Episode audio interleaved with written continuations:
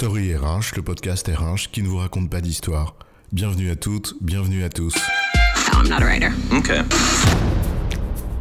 Dans cet épisode, nous allons nous demander ce que signifie manager. C'est vrai qu'on affuble souvent le manager de pire des mots, en faisant table rase des contraintes auxquelles il est confronté. Un rôle qui effraie même certaines personnes, notamment parce qu'elles ont peur d'être prises entre le marteau des objectifs inaccessibles et l'enclume du réel. Et sans compter qu'on leur demande en plus mille qualités personnelles, de bienveillance, d'écoute active, sans parler du baby-foot. Certains tentent également de nous faire croire qu'il faut se passer des managers, ou qu'il faut les remplacer par des leaders. Comme si on oubliait qu'en fait, ça fait des années qu'on leur a demandé d'être des gardes-chiourmes, obsédés par l'atteinte de quelques indicateurs. Et que c'est ça qui a conduit à ce qu'on oublie la dimension de leadership du management. Mais c'est un autre sujet. On peut en effet se demander si on n'a pas tout simplement oublié les fondamentaux du management. Mais alors quels sont ces fondamentaux? Au fond, c'est quoi manager? C'est quoi l'histoire? Manager, en vérité, c'est assez simple à dire et très difficile à faire. C'est conduire un collectif vers la réussite d'un projet. Et cette réussite se traduit par des objectifs. Oui, manager, c'est faire en sorte d'atteindre le résultat collectif souhaité. Mais qu'est-ce que ça veut dire concrètement? Qu'est-ce que ça suppose? Le début, c'est le pourquoi. Comprendre pourquoi les membres de l'équipe doivent travailler ensemble.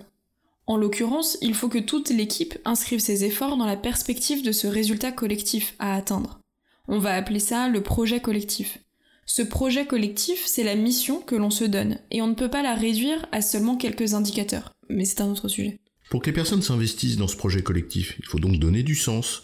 Et c'est donc là la première dimension du management, la mission, la vision, donner du sens, appelez-la comme vous le voulez. Cette dimension relève précisément du leadership. Mais c'est quoi donner du sens? En fait, c'est faire vivre la raison pour laquelle on fait des efforts. C'est faire la pédagogie de la mission collective. Expliquer pourquoi et comment elle contribue à l'ambition de l'entreprise. Quel est notre avancement? Et c'est ici que les indicateurs interviennent en fait expliquer en quoi les décisions s'inscrivent dans cette perspective et faire en sorte que chacune et chacun comprenne sa contribution individuelle. En substance, donner du sens, c'est décrire la mission de l'entreprise, la mission de notre équipe et ta mission à toi. Tout à fait. Et pour être en mesure de réaliser cette mission d'équipe, il faut faire appel à la deuxième dimension du management, l'organisation du travail. C'est-à-dire définir l'organisation du travail pour obtenir le résultat souhaité, donc définir les postes et leurs responsabilités. C'est en quelque sorte définir les processus et les traduire en responsabilités individuelles. Et c'est à partir de cette organisation collective du travail que l'on va arriver ensuite à l'aspect individuel de l'organisation, à savoir déléguer des responsabilités et donc fixer des objectifs individuels. Un pouvoir dont le délégant assume la responsabilité finale et dont les limites définissent l'autonomie du délégataire. L'art de la délégation est un sujet central du management puisqu'il renvoie à des notions qui sont très profondes, comme par exemple la peur, donc le contrôle, donc la confiance, mais aussi la liberté, l'autonomie, mais tout ça, ce sont d'autres sujets. Encore faut-il que les personnes puissent exercer les responsabilités qui leur sont données. Et là, c'est la troisième dimension du management, les compétences.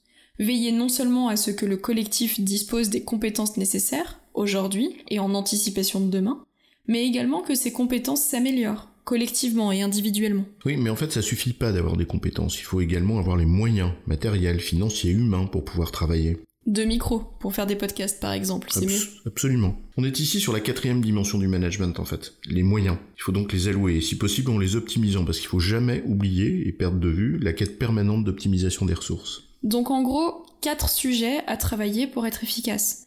La mission, l'organisation, les compétences et les moyens. Et si l'on optimise les ressources consommées, la masse salariale et les moyens, on passe de l'efficacité à l'efficience. Oui, en gros, c'est ça. Mais ça suffit pas. Pouvoir y arriver ne suffit pas, encore faut-il avoir envie. Manager, c'est créer les conditions de l'efficacité, certes, mais aussi celle de la motivation, moteur de l'engagement. On peut ici retenir deux grands aspects de la motivation qui renvoient finalement aux deux dernières dimensions du management. La motivation extrinsèque, c'est-à-dire les carottes, voire les bâtons, mais aussi la motivation intrinsèque, comme par exemple l'adhésion au projet collectif, l'amour du travail bien fait, l'ambiance de travail, etc. La motivation extrinsèque relève de la reconnaissance au sens large du terme, ce qui vient de l'extérieur. Et la reconnaissance est la cinquième dimension du management. Veiller au sentiment de satisfaction devant l'équilibre contribution-rétribution, tant sous l'angle moral que financier. Et c'est un autre sujet tout aussi vaste. Et enfin, la sixième dimension du management relève de la capacité à faire naître et à entretenir la motivation intrinsèque, en faisant vivre le collectif, en l'animant. Fédérer autour du projet collectif, veiller à l'ambiance de travail, à l'écoute des personnes, au respect de leurs valeurs, etc. Pour donner envie à chacun et chacune d'y contribuer. Ouais, en quelque sorte, c'est lui donner une raison d'être, une âme animée et une âme, les deux mots sont très proches, et l'on voit bien dans cette perspective qu'animer ce n'est pas de l'entertainment, mais bien donner une âme. Absolument, faire vivre un collectif, lui donner un cap et une âme, donc une raison d'être, un projet et des valeurs qui unissent. C'est le sens même du leadership dans le management. Et ce leadership du manager renvoie à son exemplarité. Mais là encore, c'est un autre sujet. Mais alors ils sont où le pilotage par les indicateurs, le management obsessionnel par le chiffre et le reporting dans tout ça? Mais c'est anecdotique. Bien sûr que le manager a besoin de pilotage, donc d'indicateurs, pour infléchir ou non les décisions quand on ne va pas dans le sens du résultat attendu.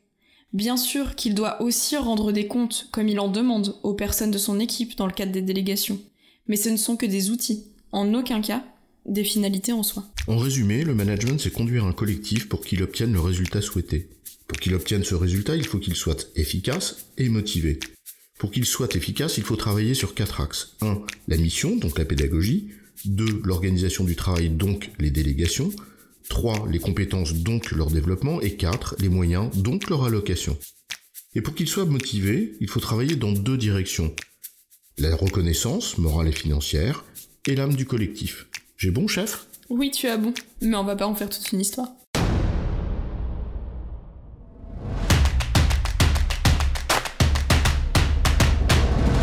Story RH, le podcast RH qui ne vous raconte pas d'histoire.